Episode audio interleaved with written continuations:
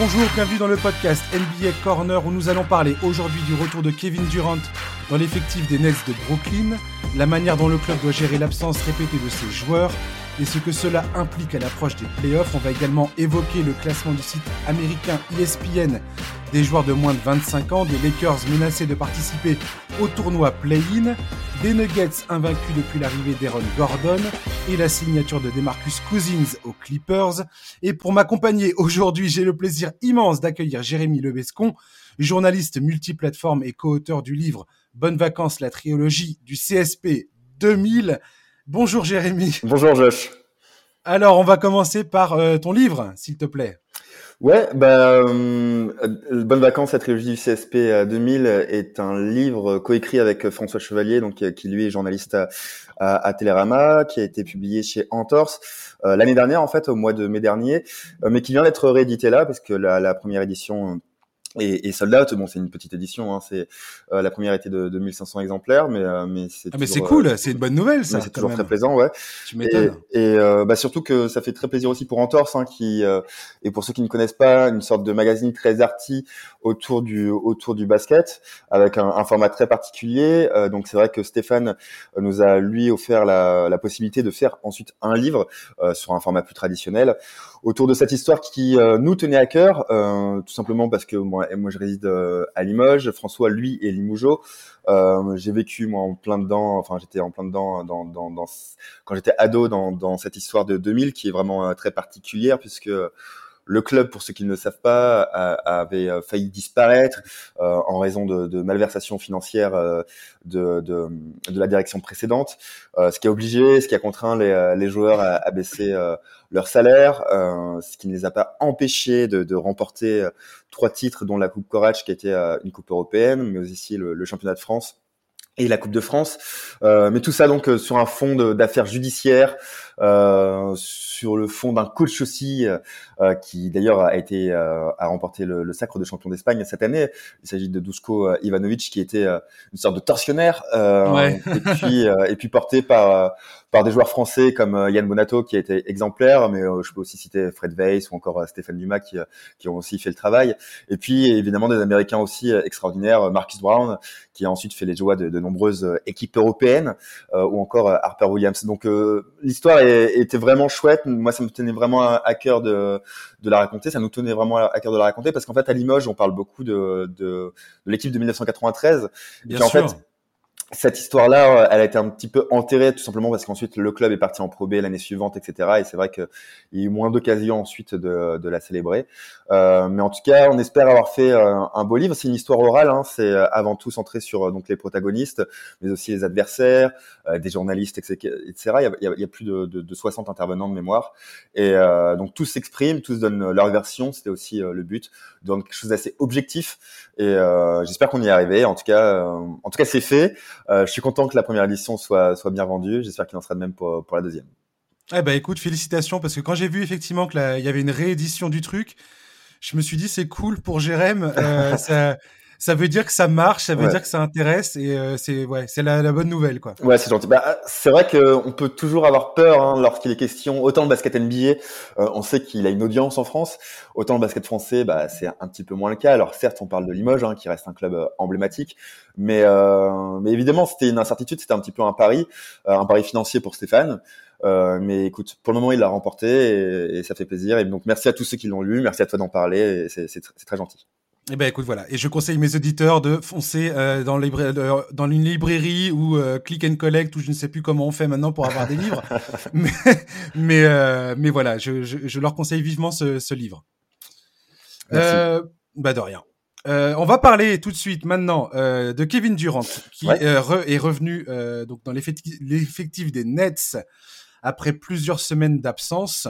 Alors il n'avait plus joué depuis le 13 février Mmh. et le mec revient. Euh, en sortie de banc, il plante 17 points, 7 rebonds, 5 passes en 19 minutes. Mmh. Parfait euh, au tir. Voilà. Euh, qu'est-ce que tu qu'est-ce que tu retiens de cette de ce retour de Kevin Durant dans l'effectif de Brooklyn? Euh, bah, après qu'il soit efficace dès son entrée en jeu, honnêtement, ça ça m'étonne pas. Je pense que Kevin Durant euh, est un joueur qui aujourd'hui ne prendra plus risque euh, de ne pas revenir s'il n'est pas au moins à 90-95%. Et même s'il est à 90 ou 95%, bah, il reste quand même meilleur que que 95% euh, des joueurs de cette planète. Donc, euh, donc là, en l'occurrence, je suis pas vraiment étonné. Après, j'espère en revanche que c'est un retour. Euh, enfin, j'espère pour Brooklyn et pour lui, euh, parce que quoi qu'on pense de cette équipe euh, et quoi qu'on pense de lui aussi, moi j'aime le basket. je déteste lorsqu'un joueur, lorsque la NBA et, et que les spectateurs sont privés d'un joueur comme ça. Donc, j'espère que cela va durer. Donc, je suis vraiment pas étonné de de, de, de ce niveau-là. Après, la question qui se pose évidemment, c'est euh, comment ça va se dérouler ensuite euh, pour, pour Brooklyn, qui euh, reste sur de mémoire deux victoires consécutives là, mais qui a eu pas mal de problèmes de, de blessures, de Covid, etc. Et en effet, si, ensuite c'est la cohésion. On, approche de la dernière ligne droite de, de la saison régulière. Pour le moment, tout va à peu près bien pour eux, mais mais les playoffs, ça sera une, à, mon sens une étape différente pour cette équipe qui, qui ne peut que jouer le titre normalement. Hein. Euh, et malgré tout, euh, quoi qu'on en pense, alors même si moi je ne les vois pas, euh, je ne les vois pas gagner ce titre, euh, malgré tout, ne pas le gagner resterait un échec euh, quand on a une équipe assemblée comme celle-ci. Donc, donc la question qui va se poser, c'est est-ce qu'ils auront assez d'automatisme pour, bah, tout simplement pour pour les playoffs, quoi. Oui, complètement. C'est ça qui est intéressant aujourd'hui dans cette équipe, c'est que là, il y a Kevin Durant qui revient face aux Pelicans. Et James Harden est indisponible. Il devrait, il devrait l'être encore pendant quelques mm. jours. Il va être, euh, je crois que dans, dans, quelques jours, il va être réexaminé par le staff mm. médical pour voir. Au, au final, euh, Kyrie Irving, Kevin Durant et James Harden, ils ont joué 186 minutes ensemble. Mm. C'est très peu, ouais. Ouais, c'est très peu. Kevin Durant a joué en tout et pour tout 82, 82 minutes avec James Harden, 271 avec Kyrie Irving. Euh, Irving et Harden ont joué un peu plus ensemble depuis le transfert de James Harden, on a, on a un peu, enfin, on a compris un petit peu le, coup, le coup de génie des Nets derrière ça, c'est que James Harden, c'est un des joueurs les plus durables de la ligue. Il faut bien le rappeler, hein, c'est un mec qui rate très peu souvent des matchs. Il a permis aux Nets de rester euh, à flot, même de remporter énormément de. de, de il a été extraordinaire, oui. Mm. Il a été extraordinaire. Il a, il a vraiment. Euh, c'est là où on voit euh, le talent indéniable de mm. ce mec-là sur un terrain de basket sa manière aussi d'impliquer le reste de l'effectif. Depuis, ils ont rajouté Lamarcus Aldridge et Blake Griffin. Euh, il y a aussi eu l'éclosion de Nicolas Claxton, mhm. parce que quand Kevin Durant euh, joue, Nicolas Claxton, lui, était blessé, mhm. il était sur le banc. Depuis, il a fait son, il a, il a intégré l'effectif il a apporté énormément de choses. On voit bien que Nicolas Claxon, notamment dans les switches défensifs, défensivement, il apporte énormément. Hmm. Et, la question défensive aux Nets, elle est, elle est centrale aujourd'hui. C'est-à-dire qu'offensivement, on sait que les Nets, ça va être un rouleau compresseur, hmm. notamment quand tout le monde sera là. Euh, défensivement, on va dire que c'est un peu leur, leur talon d'Achille, sans mauvais jeu de mots euh, par rapport à Kevin Durant.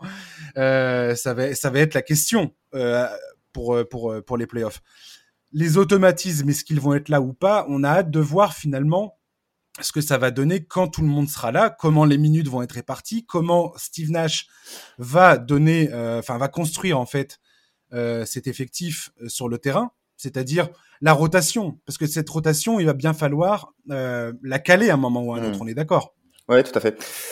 On est d'accord c'est t'as, as raison de parler de la défense hein, parce que c'est euh, je crois que les chiffres disent que c'est la 25e défense actuellement euh, de la ligue euh, si on est sur sur les, les stats avancées en, en, termes de defensive rating. Et on sait que c'est malgré tout en playoff que c'est quand même souvent la défense qui, qui, qui, fait gagner les titres. Je, moi, je pense que qu'il en soit dans, dans, dans, cette équipe, le problème qu'il y a en plus de, de, de la défense, c'est aussi euh, la véritable cohésion offensive. Quand je veux dire ça, c'est-à-dire que on, sait que quoi qu'il en soit, sur les trois, lorsqu'ils seront revenus, s'ils reviennent tous tous les trois, euh, Kyrie Irving, James Harden et Kevin Durant, il y en aura au moins deux euh, qui feront leur match offensivement. Euh, et même s'il y en a qu'un, euh, ça peut suffire. après, il y a d'autres éléments dans cette équipe-là et d'autres éléments qui sont euh, très talentueux. Je pense notamment, bah, en effet, tu as cité Black Griffin et la Marcus Ulrich qu'on dit terminé, mais euh, malgré tout, je veux dire, euh, je suis désolé, mais au moins en termes de role player, eux aussi sont meilleurs que la plupart des role players de la ligue. Euh, et puis il y a aussi des, des joueurs comme, je pense Jeff Green, je pense aussi à Drew Harris. Et en revanche, bah, notamment Bruce Brown, Bruce Brown, Bruce Brown aussi, il qui, est qui- est très impressionnant. Ouais. Euh, Landry Chamet qui est très aléatoire, mais bon, euh, qui qui peut quand même donner euh, parfois des, des coups de main. Et puis citons aussi euh, quand même notre notre Frenchie, hein, Timothée euh, Louaou, Ouais, euh, ouais, sûr. qui a donné euh, quelques, qui a rendu quelques quelques gros services aussi à cette équipe-là. Euh, mais ça, ce sont des joueurs qui, à mon avis, doivent être euh, véritablement impliqués. Euh, ensuite pour euh, pour aider cette, cette équipe-là, qui doivent être euh, investis dans le schéma offensif. Euh, Joey Harris, on peut pas, on peut pas lui demander euh, de ne récolter que euh, trois tirs par match. C'est un joueur qui a besoin de minutes, c'est un joueur qui a besoin de rythme, euh, et même si c'est un joueur qui se sacrifie, à mon sens, qui peut se sacrifier volontairement hein, au service des stars, sur le long terme, dans une course au titre, il faut les minutes de tout le monde. Et il faut que tout le monde puisse se reposer, puisqu'en plus, on, on le voit, hein, ils sont tous plus ou moins, les stars sont plus ou moins solides. Donc, on a besoin de ces joueurs-là. Et comme euh, il n'y a pas eu encore une fois de, de possibilité de jouer tous ensemble, euh, j'ai peur que ça coince à ce niveau-là. J'ai peur Ouais. que si un jour on joue un match euh, sans James Harden et Kevin Durant, que Kyrie oublie un peu les autres, oublie un petit peu ses, ses role players. J'ai peur, par exemple, de, de, de cette éventualité-là. Et pour, pour le moment, ça reste euh, une incertitude. Et euh, et il y a que les playoffs qui pourront y répondre. Honnêtement, dans la conférence Est, je vois, je vois peu d'équipes qui, qui pourront empêcher Brooklyn d'arriver au moins en finale de conférence. Euh, mais face à si Miami retrouve sa cohésion, ou bien sûr Milwaukee, euh, ou bien sûr les Sixers, euh, ce sont des équipes qui, à mon avis, sont ont un jeu collectif déjà plus armé et pourront, dans ces cas-là, leur poser pas mal de problèmes. C'est ça qui me fait peur. Ouais, complètement, ouais. En fait, moi, ce pourquoi je voulais aussi parler des Nets aujourd'hui, c'est que euh, ce qui me, ce qui m'a énormément euh, surpris, fait plaisir, et euh, je m'attendais pas à ça parce que Steve Nash, il est dans sa première année de coach. Le mec, il s'installe quand même Mhm. première année de coach en NBA et il se retrouve à la tête d'une super team Mm. Où les attentes sont complètement colossales. Mm. C'est-à-dire que, comme tu l'as dit tout à l'heure, si ça gagne pas le titre, euh, ça sera perçu comme une, comme, comme un échec, Mm, mm, clairement. Mm. Euh, on va pas se, on va pas se mentir, c'est, c'est comme ça que tout le monde va voir ça. Si- S'ils chutent, euh, admettons en finale de conférence, tout le monde va dire ah regardez les Nets, mon Dieu, ridicule, ils ont pas réussi leur pari quoi. Ça sera de, de- du même acabit que, que les Miami de LeBron James, de Wayne Wade et Chris Bosh lors de leur première saison. On est d'accord. Voilà. On est d'accord. Sauf que moi, ce que je vois euh, du côté de Steve Nash aujourd'hui, c'est une et, et ce depuis le début de la saison. Hein. Mm. Euh, je, je parle avant, enfin euh, dès le départ. Je trouve que Steve Nash a une approche très intéressante dans le sens où il aujourd'hui il se sert de la saison régulière pour justement donner des minutes de jeu Mm. à tout le monde. Mm. Il essaye énormément de combinaisons sur le terrain. Tu vois qu'il jongle. Alors, il y a, y a un côté forcé, bien évidemment, Mm. en raison des blessures, en raison des absences pour euh, les tests, enfin, le, par rapport au, au protocole sanitaire et Mm. ainsi de suite. Mais je trouve qu'il est, il est, il est hyper proactif dans sa sûr. façon Mm. de jongler avec les combinaisons euh, de ses joueurs. Et je pense que ça peut être une stratégie payante euh, au moment des playoffs. Parce que s'il arrive, on va dire dans, la, dans les 15 derniers matchs de la saison, à avoir tout le monde à peu près disponible, je pense que ça va lui donner une meilleure visibilité sur qu'est-ce qu'il est possible de faire dans telle ou telle situation. Et on sait, toi comme moi, que l'adaptabilité, la capacité de s'adapter à différentes euh, défenses, Oui, primordial. à, di- à différents adversaires. C'est-à-dire que Milwaukee, Philadelphie et Miami, les trois équipes que tu as citées tout à l'heure, Mhm. qui, je pense, sont les principaux adversaires, du moins les, les équipes qui sont très sérieusement en compétition avec Mhm. les Nets pour atteindre les finales à l'Est, euh, offrent tous un visage très différent. Mm. Et, euh, et je pense qu'effectivement que Steve Nash, avec sa volonté de tester toutes ces combinaisons aujourd'hui face à différents adversaires, eh ben, il- je pense qu'il aura une vision beaucoup plus claire de qu'est-ce qu'il peut proposer pour justement répondre aux problèmes, aux problématiques qui va, qui, qui vont se dresser devant lui en Mm. playoff face à ces, face à ces équipes-là. J'espère pour lui, mais tu as, raison là-dessus. De toute façon, c'est euh, euh, dans ces cas-là, lorsqu'on a une équipe qui était quasiment constituée de toutes pièces hein, en, en un été, euh, il faut le faire. Euh, il faut se servir de, de, de la saison régulière comme un labo. Euh, c'est tout simplement le, le, le meilleur moyen pour le faire. Et puis, il faut se rappeler aussi que Steve Nash a, a quand même été bon déjà un, très grand joueur qui a déjà été chez beaucoup de coachs qui ont expérimenté, notamment Mike D'Antoni évidemment, mais qui a ensuite été conseillé pour les Warriors où là, il a pu également trouver, euh, bah, notamment un Steve Kerr, hein, qui parfois, lorsque ses stars sont absentes, euh, n'hésite pas à justement tester des euh, tester des rotations, tester des choses avec plus ou moins avec plus ou moins de réussite. Donc euh, donc je pense qu'il a été à bonne école et je pense qu'il de toute façon il n'a pas d'autre solution. Il n'a pas d'autre solution. Et puis quoi qu'il en soit, donner des minutes à des joueurs, disons plus euh, plus modeste, euh, c'est aussi une manière de leur euh, de leur donner la confiance nécessaire ensuite pour pour les étapes qu'ils n'ont pas encore connues dans leur carrière, c'est-à-dire les playoffs où normalement ce sont une étape qui est qui est faite pour les grands joueurs quoi. Et, et il faut avoir des role players qui sont prêts, qui sont prêts, qui sont investis et qui ont confiance en eux et qui ont confiance dans le schéma. Donc il n'a pas d'autre solution et en même temps c'est la meilleure c'est la meilleure des choses à faire. Et en même temps, moi, si je te parle de ça aussi, c'est parce que euh, si tu regardes un peu les super teams qui ont existé auparavant, euh, c'est pas rare de voir aussi euh, des approches assez conservatrices, mmh, mmh. entre guillemets, euh, par rapport à l'effectif. C'est-à-dire, par, si tu prends l'exemple de Miami dont, dont, tu parlais tout à l'heure, mmh.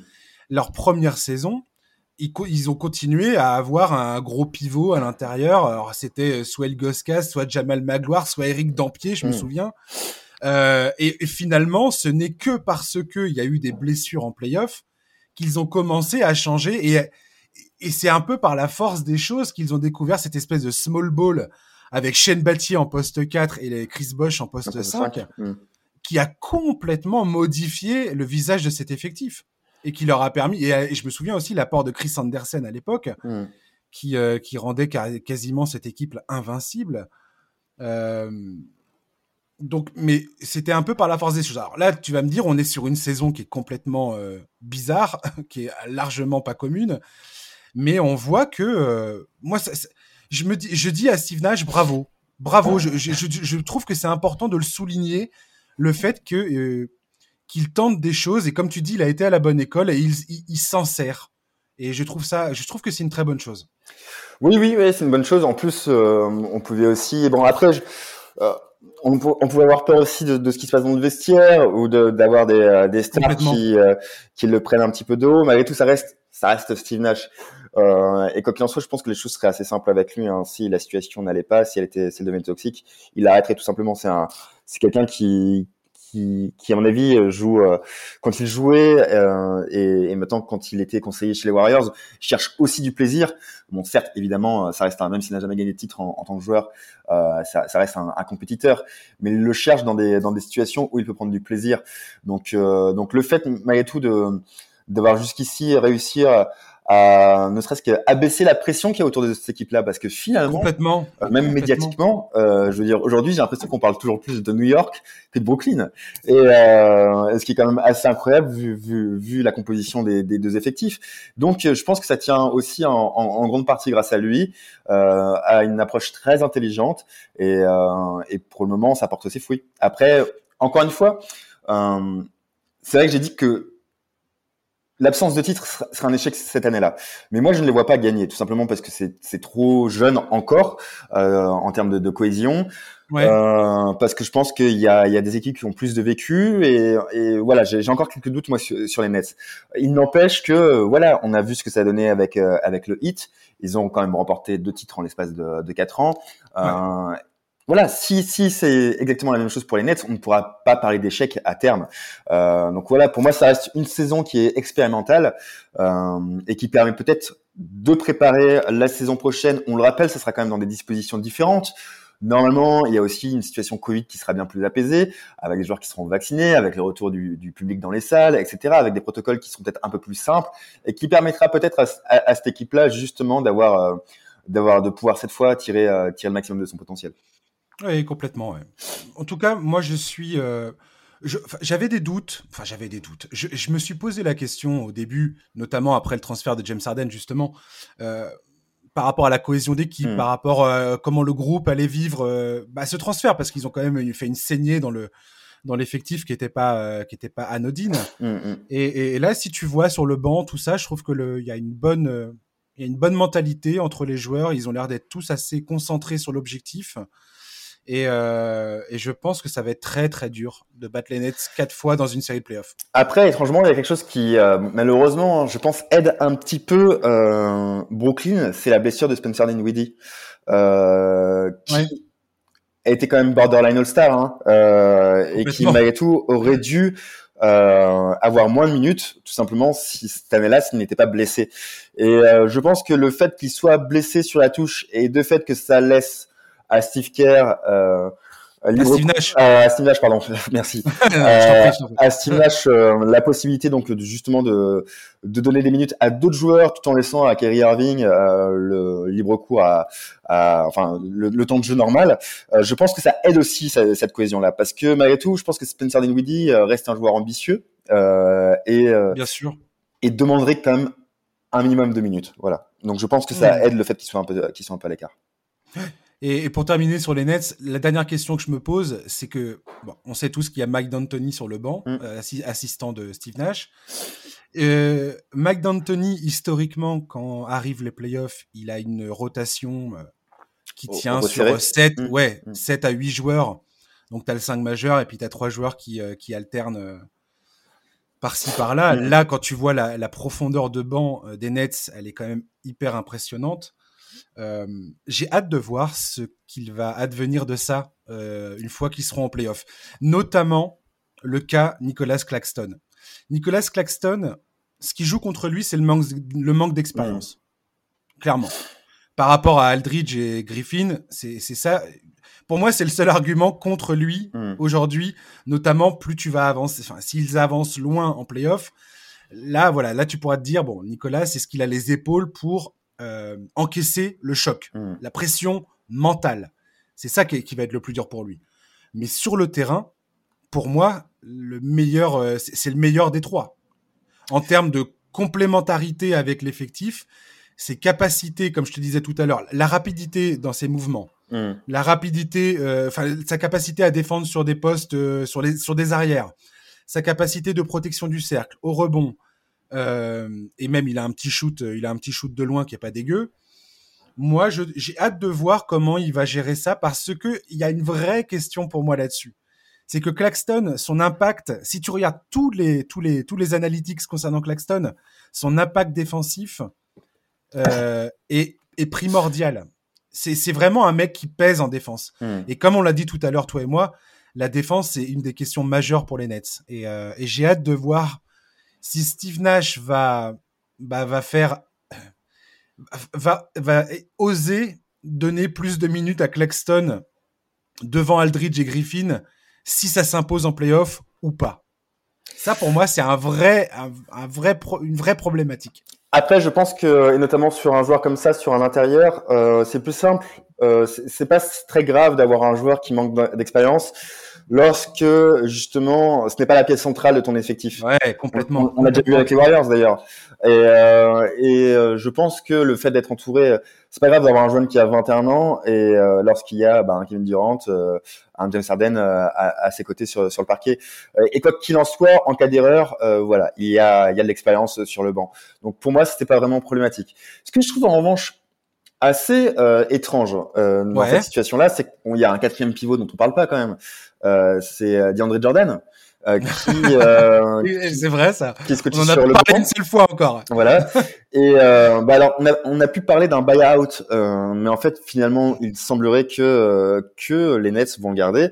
Et Steve Nash lui a demandé de, de rester prêt et, et qu'il pourrait revenir aussi quand même en cas de besoin. Donc malgré tout, euh, et je pense que DeAndre Jordan reste quand même un grand professionnel qui doit rester quand même certes frustré de cette situation-là, mais qui est quand même dans le club où il voulait être euh, avec des amis. Euh, mm-hmm.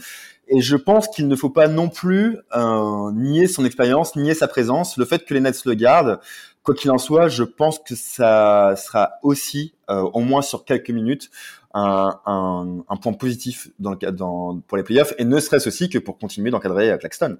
Parce Ils ont failli. Ouais. dis-moi. Non, non, ils ont failli faire un buyout de, de DeAndre Jordan. Oui, alors c'est le. échappé cette histoire. C'est bon, vraiment euh, avec des, des, des, des pincettes. Euh, C'était une rumeur qui, qui courait euh, ah. et qui venait du poste, donc des, des New York Post. Donc voilà, c'est toujours à prendre avec des pincettes et qui ont ensuite été niés, mais qui ont été même niés par par l'encadrement. Donc donc d'accord. voilà. Non, non, mais t'as raison. DeAndre Jordan, il a effectivement cette expérience, ce, enfin, il a, enfin, effectivement, il, il, est, il est pote avec KD, avec Kyrie, avec Blake Griffin, avec qui il a les, automatismes euh, qu'on connaît euh, de, de, leur époque de Lob City aux Clippers. Ça peut être un joueur qui pèse et c'est toujours bon d'avoir un, un, mec comme ça sur le banc, enfin, ou dans le 5. Enfin, ce qui est sûr, c'est qu'il terminera pas les matchs parce qu'il il sait toujours pas mettre ses lancers francs. Mais, euh, mais c'est quel, c'est quelqu'un d'important, effectivement. Enfin, cette équipe, elle est, elle est armée jusqu'aux dents. Mm, mm. Franchement, hein. Ouais. Après, la question qui se pose, c'est si elle ne gagne pas là, euh, parce qu'honnêtement, moi, je serais content, euh, même pour un gars comme Lamarcus, euh, s'il gagnait un titre. Euh, voilà, pour moi, c'est ce Spurs là, cet ancien Spurs là, était venu euh, à San Antonio. il a tout fait pour que le club l'emporte. Kawhi se, se, se, blesse, ensuite il se retrouve dans une situation euh, bah, sans Kawhi, avec euh, Demar DeRozan, avec la reconstruction avec les jeunes, et puis finalement il est mis de côté, alors qu'il est toujours resté professionnel là. Et qui sait ce qu'il se serait passé si Kawhi euh, ne s'était pas blessé euh, face aux Warriors? Donc, euh, donc, voilà, ne serait-ce que pour la Marcus, j'aimerais, moi ça me, ça me ferait plaisir si, si, cette équipe remportait un titre. Pour Steve Nash aussi. Complètement, ouais. La question qui se pose, c'est s'ils ne vont pas au bout, euh, qu'est-ce qui va justement advenir de ces de ces role players là Parce que moi, je serais intéressant de voir ce qui ce qu'il en est euh, aussi l'année prochaine avec de nouveaux Black Griffin, avec euh, de nouveaux Allridge sur ce dans, dans cet effectif là. Mais bon, là, je spécule. Hein. Mais, ah, mais... de toute façon, je vais faire un on, fera un podcast. je ferai un podcast pour parler de ça. C'est évident que le comment ils vont gérer le, leur, leur, masse salariale, les signatures des, mmh. des, des, des, joueurs à, la, à la prochaine intersaison, ça va être captivant parce mmh. qu'ils vont avoir forcément des décisions à prendre, des choix à faire, des sacrifices à faire. Et oui, on verra bien euh, au moment venu. C'est clair que cette équipe, euh, je pense, comme tu dis, après cette, cette année de, de, de, bah de, de mise en route, mmh. euh, l'année prochaine, c'est sûr et certain que les Nets, avec plus de, de, de familiarité, de d'automatisme et ainsi de suite, ça sera quoi qu'il arrive, encore une fois, un des, un des très sérieux candidats au titre. Oui, bien sûr. Si c'est pas le, hmm. le plus sérieux, hmm. on verra bien. On est d'accord. Allez, on va passer à la liste des, des, d'ESPN, des 25 joueurs de moins de 25 ans. Tout le monde en parle. Ça fait beaucoup, beaucoup, beaucoup parler. Hein, euh, dans, enfin, partout aux États-Unis, hmm. dans les médias français, je vois que tout le monde a fait son petit, euh, son petit mot là-dessus. Euh, bah, je voulais forcément en parler parce que moi, il y a des choses qui m'ont euh, bah, qui m'ont surpris, mmh. clairement. Euh, alors, je t'ai demandé de sortir deux joueurs qui, pour toi, figurent ou pas d'ailleurs dans cette liste. J'ai fait de même. Et j'aimerais commencer. Je vais te griller la priorité, Jérémy, si tu me le permets, mmh. parce que je voulais parler du fait que Lamelo Ball apparaît dans cette liste. Alors, il apparaît en troisième position dans, le, dans la liste mmh. finale.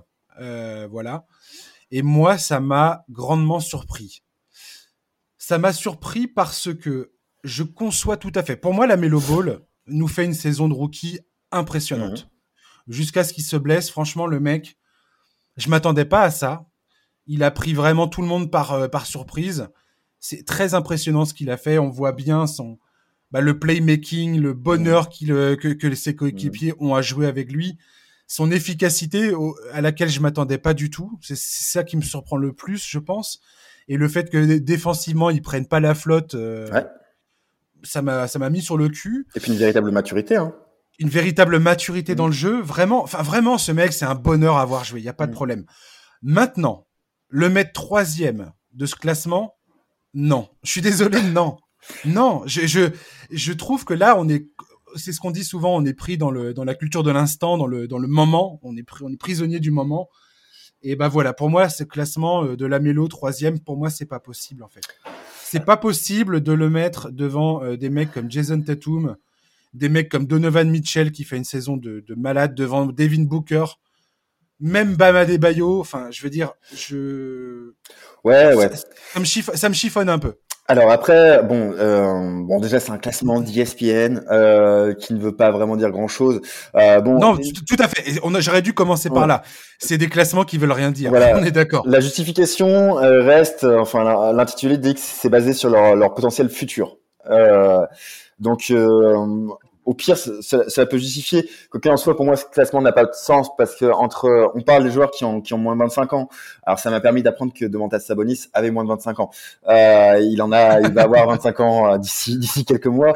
Donc, euh, quoi qu'il en soit, c'est c'est quand même difficile de comparer un joueur qui a 19 ans avec un joueur qui a 25 ans. C'est pour ça que euh, les, les 25, Je suis d'accord avec toi. 25 ans, voilà, pour, à mon sens. C'est tout à fait vrai. T'as raison de le souligner. C'est très, très vrai. Voilà.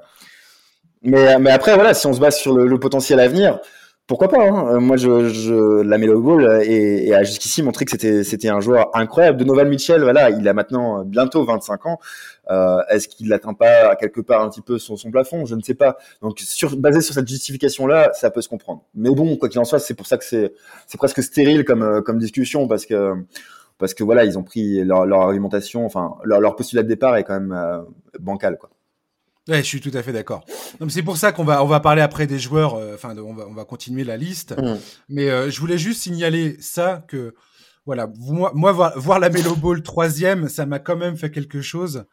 Euh, même si comme enfin tout ce que tu viens de dire est vrai, je veux dire c'est des classements qui, comme tu dis, le postulat de départ mmh. est déjà est déjà biaisé, donc donc c'est très compliqué. Mais mais voilà, je, je tiens à je tenais à souligner que j'adore la Melo Ball mais le mettre troisième comme ça de, de but en blanc, je, je trouve que c'est quand même un peu tiré bah, par les cheveux. Ce moment présent, après, tu as raison hein, en termes de en termes de ce qui se passe sur le terrain à l'heure actuelle. Oui, on peut pas, ça ne se justifie pas. Voilà. Voilà. Mm. On est d'accord. Euh, Vas-y, toi, tu vas me donner ton, ton premier joueur donc. Ouais, bah après c'était difficile. Moi, je me suis juste basé sur la liste là parce que après, si on se basait vraiment sur le potentiel futur des, des joueurs de moins de 25 ans, euh, moi j'aurais mis ne serait-ce que, que Théo Maldon, hein, qui euh, qui à hey, a moins de 25 ans. T'es libre, es libre de tes choix, Jérémy. Vas-y, euh, vas-y. Mais non, mais qui, qui, que je trouve vra vraiment impressionnant. Euh, j'étais j'étais hyper surpris de le voir euh, descendre euh, en, au second tour de la draft. Ouais. Euh, et voilà, OKC, euh, encore une fois, a fait du très bon travail, a pris la bonne pioche. moi, je pense qu'on assiste tout simplement à l'éclosion d'un grand meneur. Euh, ça tombe bien, il est français. Euh, c'est aussi très bien pour l'équipe de France de basket. Euh, voilà. Et, et, voilà ce qui fait. On parlait de maturité tout à l'heure avec la Melo Ball. voilà. Si là aussi on voit que parce que c'est ce qui s'est passé aussi avec la Melo Ball, même s'il a galéré. il a galéré en Lituanie, ça allait un petit peu mieux en Australie, mais en tout cas il est allé se coltiner à des professionnels. Ouais. Voilà, à l'étranger. C'est ce qu'a fait Théo Maldon tout au long de sa jeune carrière. Et on voit que ça paye aussi aujourd'hui, ne serait-ce que voilà en termes de solidité euh, psychologique, mentale euh, sur le terrain, c'est un joueur qui est, qui est mature, qui est calme et, euh, et il le montre. Et il n'est pas voilà, il est disposé à prendre ses responsabilités là. Il, il assoit le jeu comme peu de, jeunes de son âge le font. Il joue aux côtés. Enfin, moi j'adore cette équipe du Thunder.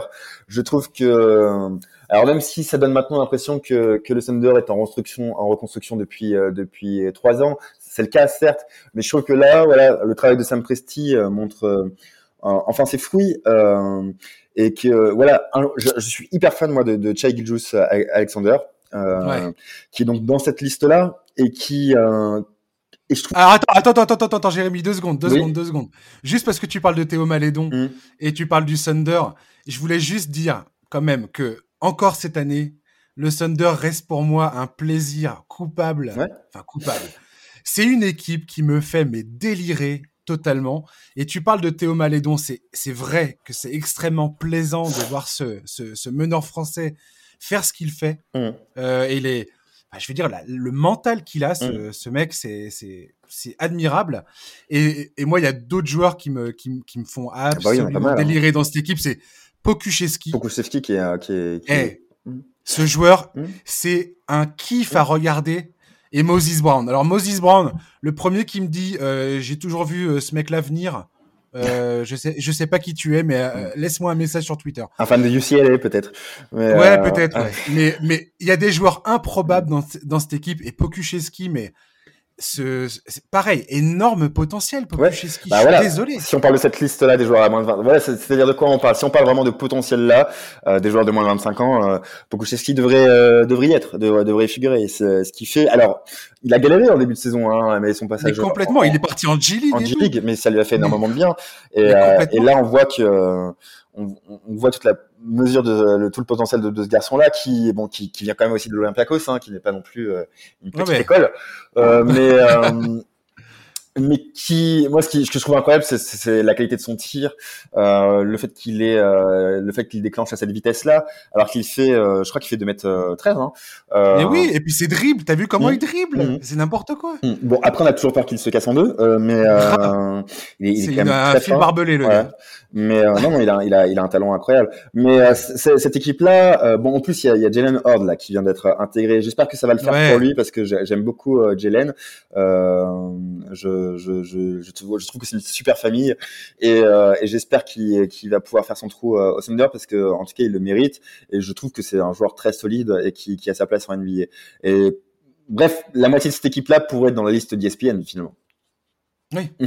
Alors, t'allais nous parler, nous parler de mon petit chouchou parce que alors. Euh, s'il y a un mec qui me fait vibrer en NBA, c'est bien lui, c'est Che Gilgeous Alexander. Ouais, bah parce que. Allez, je te laisse en parler maintenant. Non, je trouve qu'il est sous-coté. Euh, je trouve qu'il est complètement très très, sous-coté euh, dans, dans NBA actuelle. Tu prêches un euh, convaincu. Ça fait bon, ça fait ça fait la troisième fois qu'on parle de maturité pour euh, pour un meneur, bon, un meneur arrière en l'occurrence, parce qu'il bon, il peut, il peut quand même se, se, se décaler. Mais, euh, mais voilà, c'est un joueur qui depuis, de toute façon, dès les Clippers, euh, moi j'étais, j'étais surpris lorsque les, les Clippers sont lâchés. Euh, je pense que c'est une pièce euh, qu'il fallait garder. Bon, euh, voilà, on sait pourquoi ils l'ont lâché, mais ah oui, oui. mais mais quoi qu'il en soit, je, je dès, dès, dès, dès, ses premiers pas aux Clippers, il, il m'a vraiment impressionné et il continue de le faire. Je, voilà, il a, il a 22 ans et il est lui aussi très solide, très très très très mûr sur le terrain.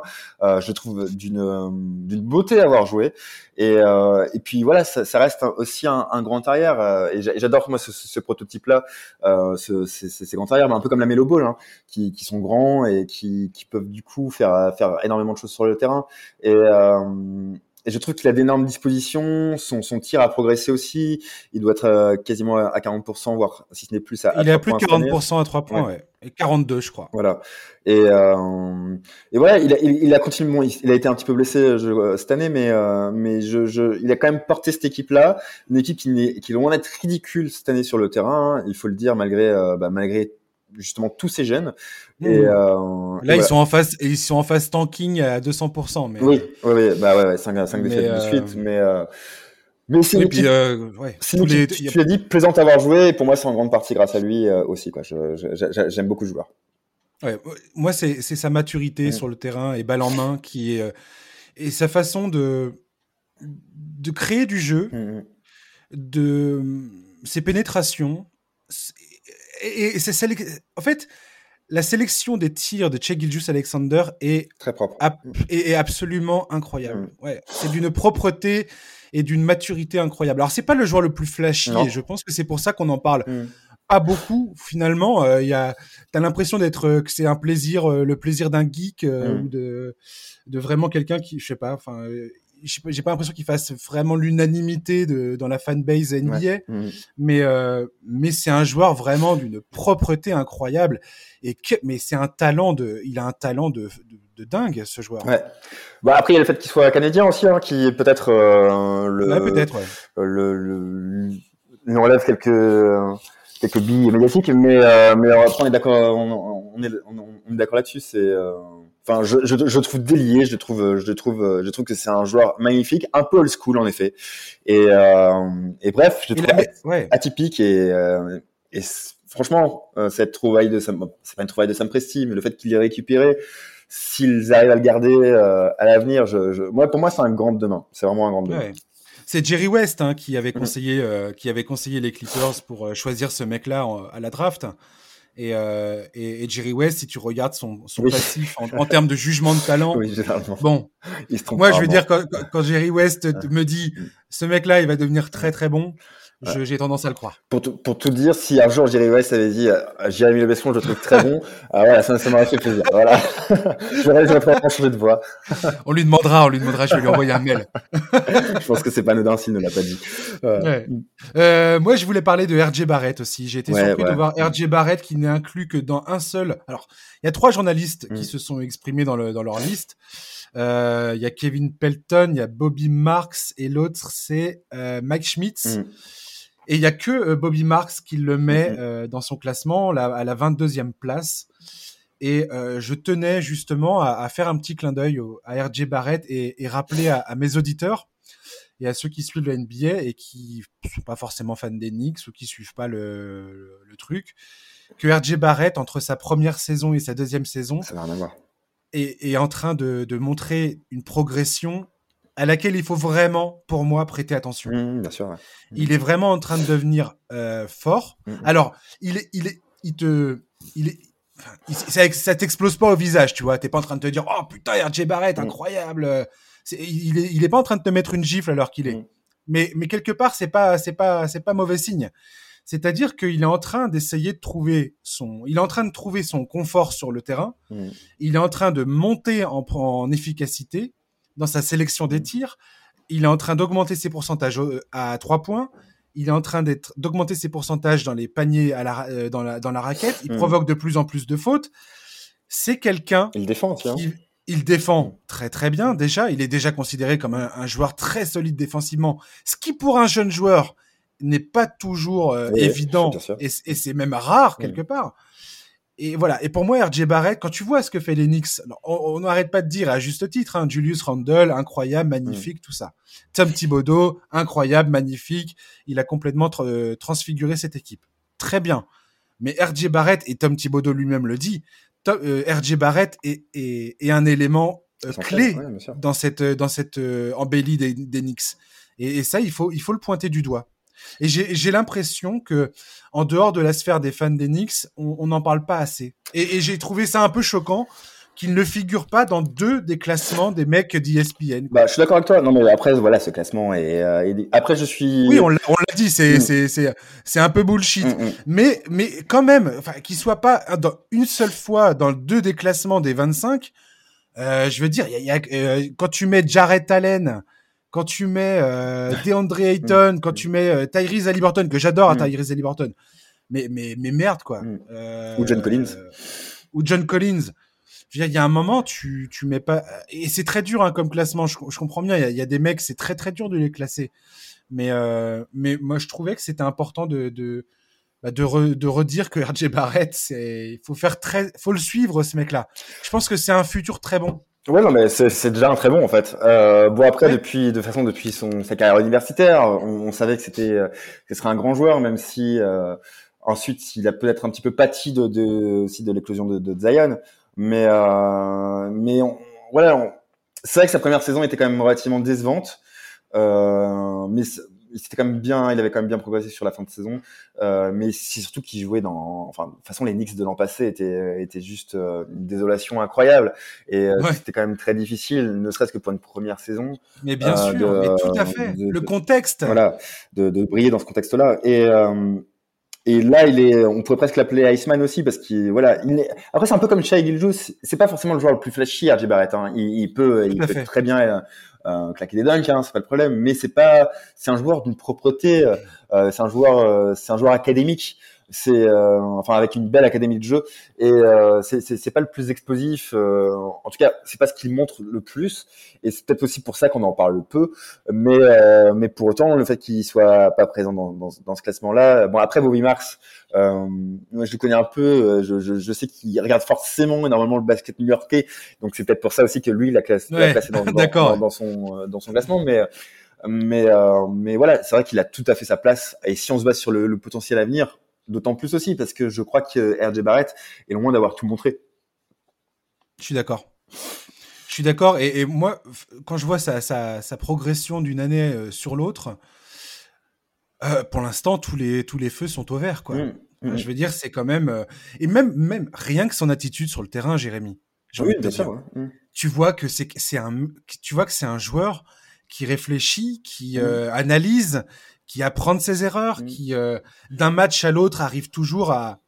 à- tu- et puis il y a une, il y a une. Moi, ce que je regarde toujours chez les jeunes joueurs, c'est, et tu vois, c'est ce qui manque à Théo Malédon l'heure qu'il est. Mm. C'est la, la constance. Mm. Le fait de réussir à être constant dans, euh, dans, le, dans, dans, dans les, dans les performances.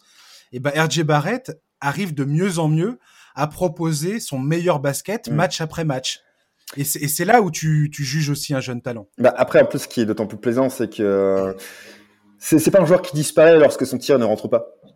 Exactement. Euh, voilà, et quoi qu'il en soit, il est présent dans, dans il d'autres- cherche à faire autre chose. Voilà, il est présent dans d'autres dans d'autres dans d'autres secteurs du jeu et ça c'est très important. Ce qui n'est pas le cas de tous en effet. Et euh, et et mais après voilà, il ne vient pas de nulle part non plus. Hein. C'est euh, c'est alors lui aussi est canadien, mais mais voilà, c'est ça reste le fils d'un joueur euh, qui est, C'est le, euh, c'est le filleul de Steve Nash, je crois. euh, le filleul de, Steve- de Steve Nash, c'est le fils de Rowan Barrett qui est passé par le par l'Asvel notamment ou encore par Eh et euh, qui voilà à mon avis de toute façon les fils de joueurs euh, généralement ont cette pour la plupart enfin en tout cas pour ceux qui sont les plus connus on voit bien que dans leur tête euh, ce sont des joueurs qui bah, qui ont déjà du QI basket qui ont ce calme là qui ont euh, qui ont une maturité euh, pour rester impliqués dans le jeu pour ne pas disparaître Ouais, ouais, et puis qui connaissent l'exigence de la ligue. Mhm. Ils savent très bien que si tu bosses pas, tu t'en sortiras Ouais, pas. voilà. Ils le savent. Euh, ton dernier joueur, euh, Jérémy. Bah écoute, en fait, c'est marrant parce que je- moi j'ai parlé de Michael Porter Jr. euh, qui est un qui est un ailier comme comme RJ Barrett, même si Michael Porter Jr. peut davantage se décaler en- en- au, poste 4.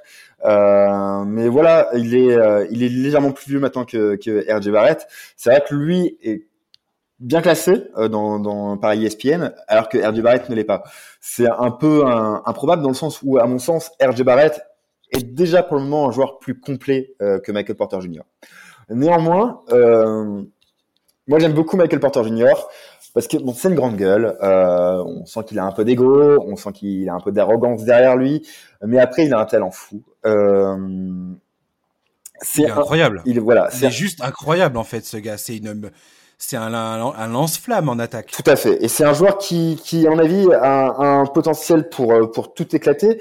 Euh, je trouve qu'il a eu la, force quand même malgré tout de, rester patient euh, parce que euh, il y a un moment il n'était pas forcément dans la rotation. Alors il a il a pas tout, été si patient que ça. Il a quand même demandé ses minutes, mais euh, mais en tout cas il a il est quand même resté concentré. Il est il est resté concentré et ça se voit à l'heure actuelle.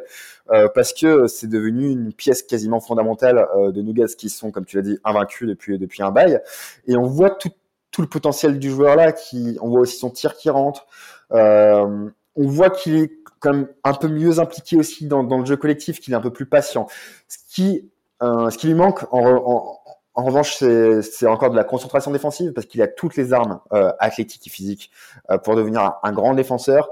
Pour le moment, c'est pas le cas. Ça peut, ça peut rester un trou d'air en défense. euh, voilà, un joueur encore trop, trop concentré sur, sur, sur le secteur offensif. Mais euh, s'il arrive à devenir euh, un two-way player, euh, voilà, il va être, à mon sens, il va être incroyable. Oui, complètement. Et, et- et effectivement, enfin, tu, tu parles de là dernièrement à, De- à Denver. À partir du moment où il est rentré dans le dans le 5 majeur, un peu par par la force des Mm. choses parce qu'il y avait des joueurs blessés.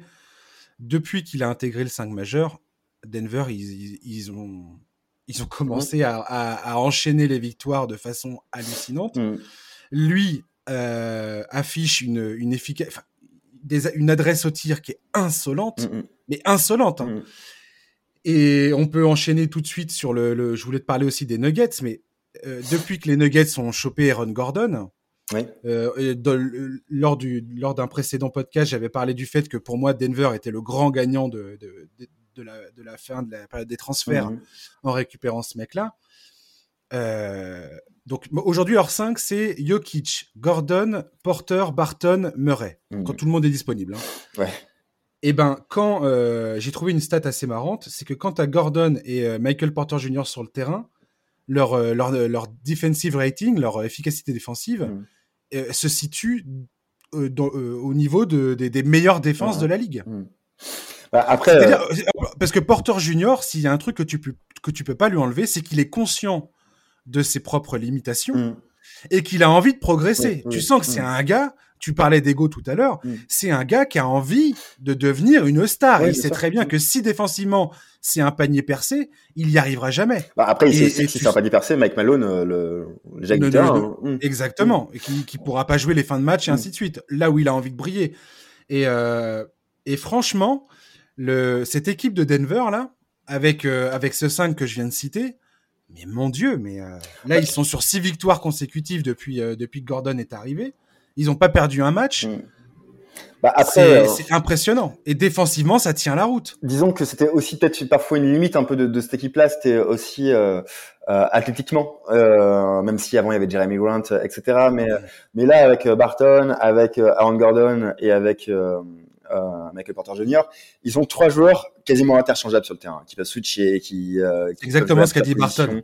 Euh, et, euh, et et du coup ça aide énormément, surtout dans la NBA actuelle. Euh, et c'est et forcément, c'est ce que Nikola Jokic n'est pas, Jokic pardon euh, n'est pas. Et, euh, et forcément, euh, ça, ça, ça donne une toute autre dimension à cette équipe-là. C'est impressionnant. Tu sais que j'ai trouvé deux. eh, Attends, attends, attends, je voulais partager deux stats trop drôles avec toi. Parce que moi, je, je suis convaincu que Nikola Jokic est le MVP de la saison. Mhm. Et personne, à l'heure d'aujourd'hui, personne me fera, me, me fera avaler le contraire. Je suis désolé, pour moi, c'est plié cette histoire. Il y aura un scandale à mes yeux si c'est pas le cas. Bref, j'ai trouvé une- deux stats très drôles. Euh, Gordon, dans les quatre premiers matchs qu'il a fait à Denver, euh, il a, il a, comment dire, sur ses- il a, il a marqué autant de paniers euh, sur des passes de Jokic, Mhm. donc euh, euh, sur en quatre matchs avec Mhm. Denver. Jokic lui a fait 11 passes pour, pour marquer un panier. Mhm. C'est quasiment plus, enfin c'est plus que tous les joueurs d'Orlando depuis le début de la saison, sauf Nikola Vucevic qui, qui en avait fait 15 et Evan Fournier qui en avait fait 12. Mhm. C'est-à-dire qu'en quatre matchs, Jokic lui a- l'a déjà servi euh, quasiment au même niveau que ces deux mecs-là qui ont joué euh, je ne sais combien de matchs avec lui. Ouais. Ce qui est complètement taré. Tu, tu veux dire qu'Orlando il- n'est pas une équipe très structurée? Et qui marque autant de points par match alors qu'il a, qu'il a deux fois Moins moins de ouais. de, de, de- de ballons dans les mains avec Denver. Eh ben, je crois que son efficacité a, a triplé euh, depuis qu'il est arrivé à Denver. N'importe quoi. Euh, C'est-à-dire que son, n'importe quoi. son utilisation en attaque a, a diminué de moitié, si ce n'est du tiers, et pour autant, euh, il ça. marque trois fois plus. C'est ça. Euh, Et, euh, et c'est vraiment impressionnant, mais mais c'est très bien parce que c'est vrai que en plus, euh, moi j'avais vu beaucoup de. Je, honnêtement, moi je savais pas trop quoi en, quoi en penser de, de cette arrivée euh, à Denver, euh, Ouais. j'ai vu beaucoup de commentaires négatifs. Euh, parce que c'est vrai que ce qu'on a vu de lui à Orlando n'était pas forcément toujours très euh, très encourageant. Mais après, c'est Aaron Gordon, c'est un joueur de coupe. Euh, ouais, c'est justement comme ça qu'il faut le servir. C'est un, joueur qui, qui, qui doit profiter des, des backdoors, qui, va couper, et il faut le servir dans ces positions-là. Il faut pas lui donner la balle pour qu'il dribble et il fasse du one on one. Il faut, Ouais. euh, il faut lui donner la balle dans des conditions où il, où il va au cercle. Et il faut se servir de ses qualités athlétiques-là. Et, et voilà, ça doit être un joueur sans ballon. Et, euh, et Denver le prouve. Denver, euh, Denver arrive complètement à optimiser ce, ce joueur-là. Oui, et ce qui est bien, c'est que Gordon, en ayant, euh, en ayant bouffé des années de misère à, à Orlando, où il était mal utilisé, hein, rappelons-le encore et toujours, euh, le mec était utilisé en poste 3 Mm. alors que c'est clairement un poste Oui, bien 4 sûr. dans la NBA Mm. actuelle. Euh, J'ai jamais compris l'obstination d'Orlando euh, sur ce truc-là, mais bon, peu importe. Tout ce que tu viens de dire est vrai. Et aujourd'hui, ce que les, les Nuggets avaient perdu en voyant partir Jeremy Grant, Mm. donc qui voulait partir à Détroit, il est parti à Détroit. Aaron, Aaron Gordon, défensivement, alors c'est un, un, un, un échantillon très très très très court, hein, Mm. on est d'accord. Mais depuis qu'il est à Denver, Denver avec Gordon sur le terrain est une des toutes meilleures défenses de la ligue. Ce qui était leur problème majeur. Mm. Euh, alors, je suis pas prêt de dire que Denver est l'absolu favori à l'Ouest, mais Alors, en tout cas, pour le moment, pour la saison en tout régulière, cas, ils se sont clairement rapprochés Mm. du Jazz, des Suns et potentiellement des Lakers dont on va parler tout à l'heure. Ouais. Mais, Ouais. mais en tout cas, ils, ils viennent de remonter euh, très très haut euh, parmi les, les, les sérieux candidats dans la conférence Ouest. Mm, mm, mm. Euh, je digresse, mais ça me fait penser que je, je, je me rappelle plus quel était ton second joueur sous les mo- jeune de moins de 25 ans. Bah, j'avais la Mélo par, par, qui on a commencé et ensuite RJ Barrett. Et RJ Barrett, ok, c'est la Mélo en effet que j'avais oublié. Donc revenons sur Denver. Excuse-moi hein, pour ma mémoire de, de, poisson rouge et, et pour euh, et pour, pour avoir digressé comme ça. Euh, mais euh, là où tu as raison, c'est que Denver montre aujourd'hui tous les ingrédients d'une équipe candidate au titre, de ce que le titre nécessite en fait. Bah, évidemment, il y a, l'attaque et, euh, et, ne serait-ce que lorsqu'on a Nikola Jokic euh, avec avec soi dans son équipe, euh, l'attaque va forcément très bien. Quand tu as un pick and roll Jokic Murray, ouais, je, je pense que c'est bon. Et que voilà, il y a maintenant il y a des armes offensives euh, qui, qui, qui, sont prêtes à, à prendre le relais. Euh, donc euh, donc de ce côté-là ça va, mais c'est vrai que ce qui leur manquait, ce qui était toujours leur leur, leur, leur, trou noir, c'était leur point noir, c'était c'était la défense. Et, euh, et c'est ce qui du coup les amenait à devenir un petit peu friables et même friables mentalement et à disparaître ensuite ou à rater leur fin de match.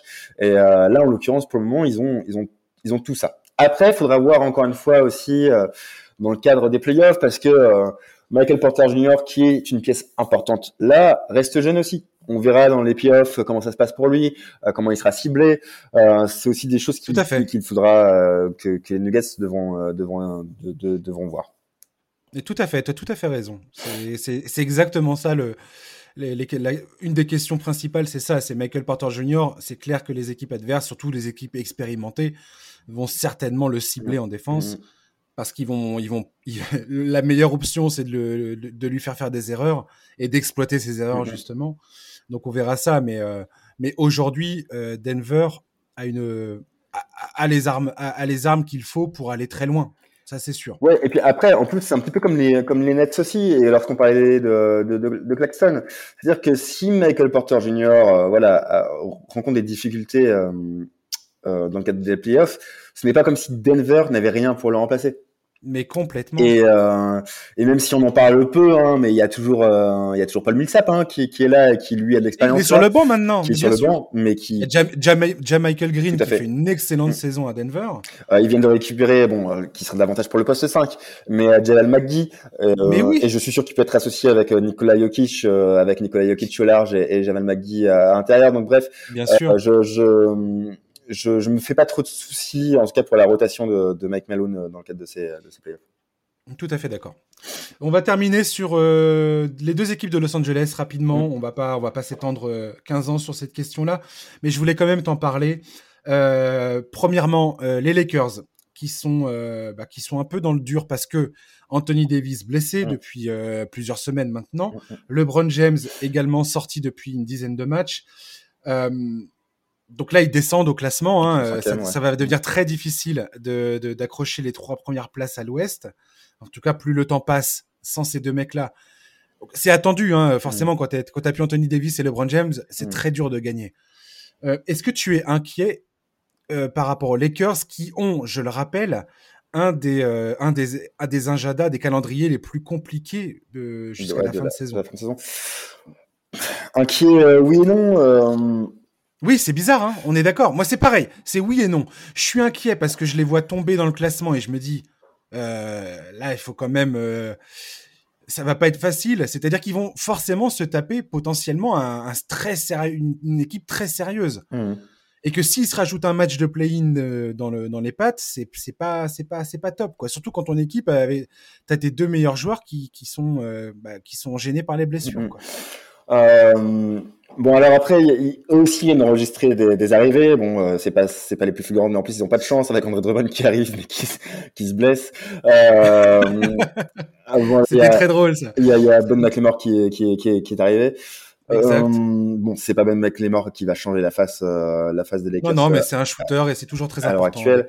Euh, bah, en fait, c'est vraiment par rapport au calendrier à venir hein, que, que c'est inquiétant. Maintenant, je sais pas, je sais pas combien de temps. Euh, je, je, je, pense que pour le moment, en fait, aussi la blessure de LeBron James, qui son retour a été a été repoussé, mais je pense que c'est aussi euh, une manière pour lui de, de vraiment se reposer. Euh, T'as raison, je le pense aussi. Je pense que euh, voilà, de toute façon, en plus, les Lakers sont, sont l'équipe qui qui a connu le moins de vacances. Hein. Euh, c'est vrai. Voilà, cette année, bah, avec le hit évidemment, mais euh, voilà, ils ont eu très peu de coupures et que bah, c'est une manière pour pour LeBron James de euh, de engranger un petit peu de, de, de peps. Et, euh, je pense que si la situation devrait être très préoccupante, il reviendra. Euh, alors sauf si sa blessure ne le nécessite vraiment pas, mais j'ai pas l'impression que ça, que ça en soit à ce point-là non plus. Donc euh, je pense que c'est aussi peut-être une manière pour les Lakers là de, de tester des solutions là, tout en tant que la situation n'est pas encore trop préoccupante, euh, de donner du temps de jeu justement à, à, à d'autres éléments, euh, de tester d'autres choses. Si euh, les Lakers devaient venir, devaient rencontrer, devaient arriver dans une situation trop périlleuse, euh, je pense que ça changera vite et qu'on verra vite un, un certain numéro 23 revenir sur le terrain. Enfin, c'est en tout cas c'est c'est ma théorie. Voilà, mais c'est vrai, c'est vrai, c'est vrai que c'est ne rentrent pas dans la meilleure situation là et que une fois que euh, les playoffs vont commencer, euh, selon leur position, s'ils n'ont pas l'avantage du terrain, euh, si Anthony Davis n'est pas encore n'est pas encore au meilleur de sa forme, ouais, ça risque de rencontrer quelques problèmes parce que au-delà même de l'attaque, euh, c'est vraiment plus défensivement qu'Anthony Davis est, euh, est essentiel pour les Lakers. Et euh, en sachant que LeBron James peut charger l'attaque et, et qu'il est peut-être moins efficace qu'il ne l'a été en, en défense. donc il, il, faut vraiment qu'Anthony Davis revienne. Ça c'est, ça, c'est une certitude. C'est pas André Drummond qui va là changer la défense des Lakers. Complètement. C'est, enfin, par rapport à ce que tu es en train de dire, effectivement, moi je me, je me positionne ainsi sur les Lakers. C'est que cette équipe est formidable. S'ils sont au complet, franchement, il y a très très très peu d'équipes qui vont pouvoir les battre euh, dans une série de playoffs. Pour moi, c'est LeBron James, Anthony Davis, c'est un duo, mais, euh, mais juste incroyable, quoi. Et, et, ils ont le personnel autour, ils ont la profondeur de banc, ils ont tout ce qu'il faut pour aller au bout, encore une fois, pour répéter, pour faire un repeat. Maintenant, ce qui est certain aussi, c'est que plus ils descendent dans le classement, en attendant que les deux mecs, euh, enfin que tout le monde se remette et que euh, ils attaquent les playoffs dans la mmh. meilleure, dans les meilleures conditions possibles en termes de santé, tu vois, mmh. que, toutes les blessures soient derrière eux. Euh, ce qui est certain aussi, c'est qu'ils vont au final s'imposer mmh. un parcours en playoff qui va être extrêmement compliqué. Comme tu dis, avec potentiellement dès le départ euh, ils n'auront pas l'avantage du terrain. Et ce qui veut dire qu'ils vont rencontrer une équipe euh, qui est, elle, en pleine bourre. Euh, potentiellement voilà des équipes comme Denver, Utah, les Clippers, on verra bien ou Phoenix. Bon, en sachant que c'est moins grave de ne pas avoir l'avantage du terrain face aux Clippers. exactement, exactement, très très très très bonne remarque, très très bonne remarque. Mais ce serait peut-être la meilleure solution. Mais bizarrement, mais mais j'ai trouvé un article l'autre jour qui parlait de ça et qui disait que euh, LeBron James pourrait se retrouver à réaliser son parcours en playoff le plus difficile de toute sa carrière. Ouais, bah après, euh, en même temps, tout au long de sa carrière, il a, il a joué à l'Est. donc, euh, donc euh, quoi qu'il en soit, et c'est bon, on va pas se lancer dans, dans ce débat-là. Mais non, s'il te plaît, non. Mais. Parce que là, on est reparti pour une demi-heure et ça va pas être possible. Mais, mais il est clair qu'en arrivant à l'Ouest, euh, ça allait devenir plus compliqué, et surtout à ce stade-là de sa carrière. donc oui, c'est clair que arriver en finale quand on joue à l'Ouest, c'est plus compliqué qu'à l'Est. Et, et surtout lorsqu'on n'a pas l'avantage du terrain. ça, c'est une certitude. Et, et c'est clair qu'à son âge-là, euh, voilà, ça va être difficile. Et c'est pour ça que l'aide d'Anthony Davis est primordiale. Parce qu'aujourd'hui, euh, LeBron ne peut pas tout faire tout seul sur une série. Euh, ça, c'est une évidence. Hein. Surtout face à des adversaires comme, euh, bah, comme tu l'as dit, hein, Denver, les Clippers, même Phoenix, hein, ou, Utah. Enfin bref, face à toutes les équipes, en fait. C'est plus possible. Donc, donc c'est vital que les joueurs actuels là se, se remobilisent en leur absence euh, comme c'est vital que LeBron James se repose et que Anthony Davis arrive en playoff euh, dans, dans, dans, les meilleures dispositions euh, Exactement. De, de, santé physique.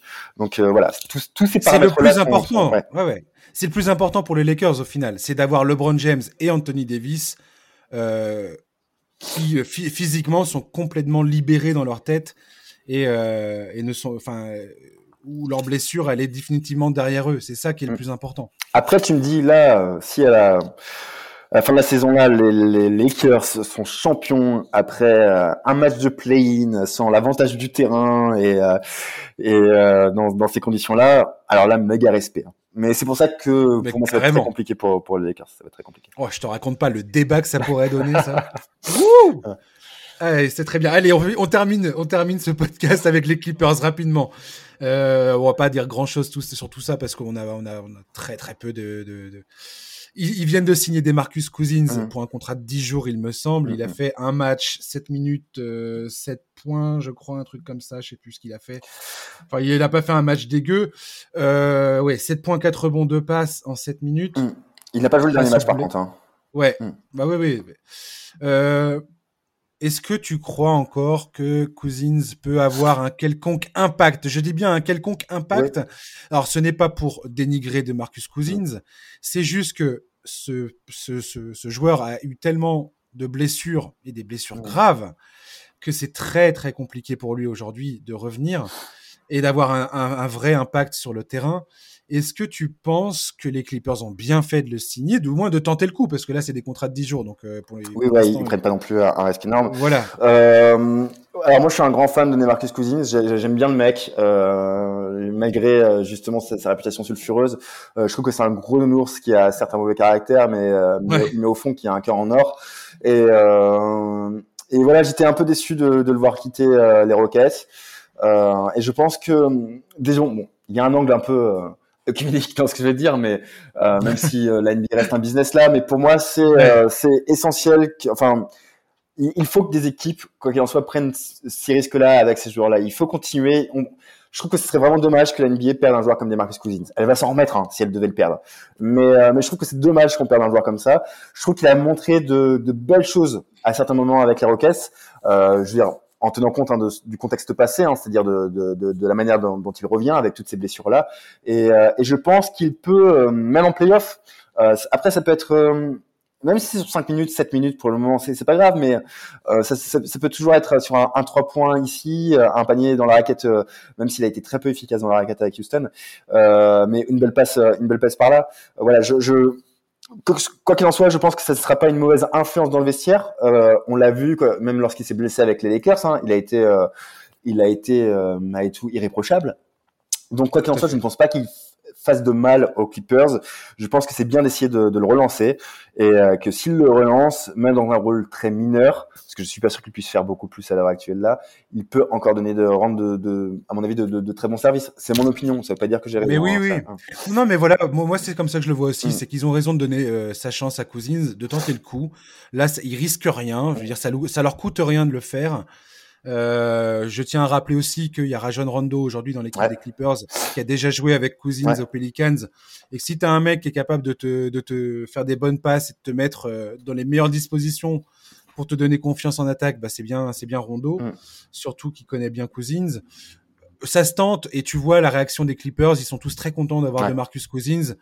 Euh, voilà, ils, ont à voir comment ils l'utilisent, à voir euh, combien de minutes il peut vraiment apporter sur le terrain mais euh, mais ça se tente, voilà. Je suis d'accord avec. De toute façon, on l'a vu à chaque fois sur le banc avec les Lakers. Il a, il a contribué aussi à, euh, à donner des petits coups de gueule pour que ses coéquipiers se remobilisent euh, tout en étant lui euh, en incapacité de jouer. Euh, enfin, je veux dire, il, il, peut quand même amener autre chose, même si c'est mmh. voilà, même si c'est juste de la parole, même si c'est juste vocal, il peut au moins amener ça. Et je pense que là, les Clippers en ont quand même bien besoin parce que l'équipe a quand même été modifiée, le Williams est parti. je pense que ça manque un peu de caractère. Il y a toujours Patrick Beverley, il y a toujours il y a toujours Maurice, mais mais maintenant avec Rondo et, et Marcus Cousins, je pense que c'est un peu de caractère qui, me manquait à cette équipe-là. Ouais, j'ai hâte, j'ai hâte de suivre cette équipe, de voir comment, euh, comme tu dis, ces nouvelles. Euh, bah, le, recrutement de Rondo mm. surtout. Euh, Rondo qui était, qui est excellent hein, lors du dernier match. oui, exact. 9 passes, 25 dévals. Ce que j'ai hâte de voir, c'est en termes de leadership. Parce que c'est ça dont cette équipe a besoin. Ah oui, complètement. Bah, disons que alors moi, je suis tout grand fan de Kawhi, euh, mais il est vrai que euh, bon, euh, ce qu'on dit sur Kawhi n'est pas toujours vrai. Hein, c'est un joueur qui parle, etc. Mais c'est pas forcément celui qui sera le plus vocal dans le vestiaire. Euh, même si on l'a vu devenir un peu plus vocal, là, hein, demander à ses coéquipiers de se remobiliser là, mais c'est c'est pas c'est pas le leader vocal, c'est pas Draymond Green, Kawhi Leonard, et ça le sera jamais. Et, euh, et je pense que c'est une équipe euh, qui a besoin de ça parce que Paul George ne l'est pas non plus. Euh, donc, euh, donc voilà, ils ont besoin de, de joueurs capables de, de, de, pousser une gueulante de temps en temps là, et un mec comme Rondo est à même de le faire, un mec comme Cousins aussi. Donc, donc voilà, ils ont besoin de ça. C'est pour moi c'est essentiel pour une équipe qui a de telles ambitions. Mmh, tout à fait. J'ai hâte de voir ce que ça va donner. En tout cas, à l'Ouest, on est parti pour des playoffs encore une fois, comme quasiment chaque année. Ouais, chouette, ouais. Des trucs qui vont, euh, ouais, ça va être passionnant du début à la fin. Bah, c'est une saison vraiment très intéressante. Hein. Moi, j'ai eu du mal avec euh, avec la saison dernière. J'ai encore un peu de mal à me mettre dans cette saison régulière là. Euh, ouais, tout à fait. Je suis d'accord avec toi. Voilà, mais mais c'est, on, sait bien, on, on, connaît le contexte actuel. Euh, mais euh, mais je crois que ces playoffs vont être très intéressants. Avec, euh, on va retrouver un petit peu de public aussi. Mm. Et puis je, moi, je trouve que c'est une NBA qui est belle. J'aime bien lorsqu'il y a de nouvelles équipes émergentes qui commencent à arriver. Euh, lorsque Golden State, l'année où ils sont champions, je les voyais dans ma tête, c'était incroyable de voir des Golden State Warriors champions. C'était l'équipe la plus nulle euh, euh, auparavant, donc c'était c'est clair. C'était incroyable de voir ça. Et c'est un petit peu ce qui se passe avec Denver aujourd'hui. Voilà, ou, ou, encore avec le Jazz, qui a toujours été l'équipe détestée par excellence là, mais qui malgré tout aujourd'hui bah, quasiment toujours la meilleure équipe de l'Ouest. Donc voilà, la carte, la carte NBA est en train de, de, de changer, d'être modifiée. Euh, les, les, rapports de force euh, changent et je suis intéressant de voir ça pour, pour, pour ce pays. Yes. Merci beaucoup, Jérémy, merci, de nous avoir accompagnés dans ce podcast. Toujours cool. Merci beaucoup. Merci à toi. Ouais. Et puis, bah, chers auditeurs, merci de nous avoir écoutés. Euh, on se retrouve bien évidemment la semaine prochaine pour un prochain numéro du NBA Corner Podcast. Enfin, du podcast NBA Corner, c'est mieux. Hein et puis, euh, et puis voilà. D'ici là, je vous souhaite de passer une bonne fin de journée, un très très très bon week-end. Prenez soin de vous. À la semaine prochaine. Bye bye.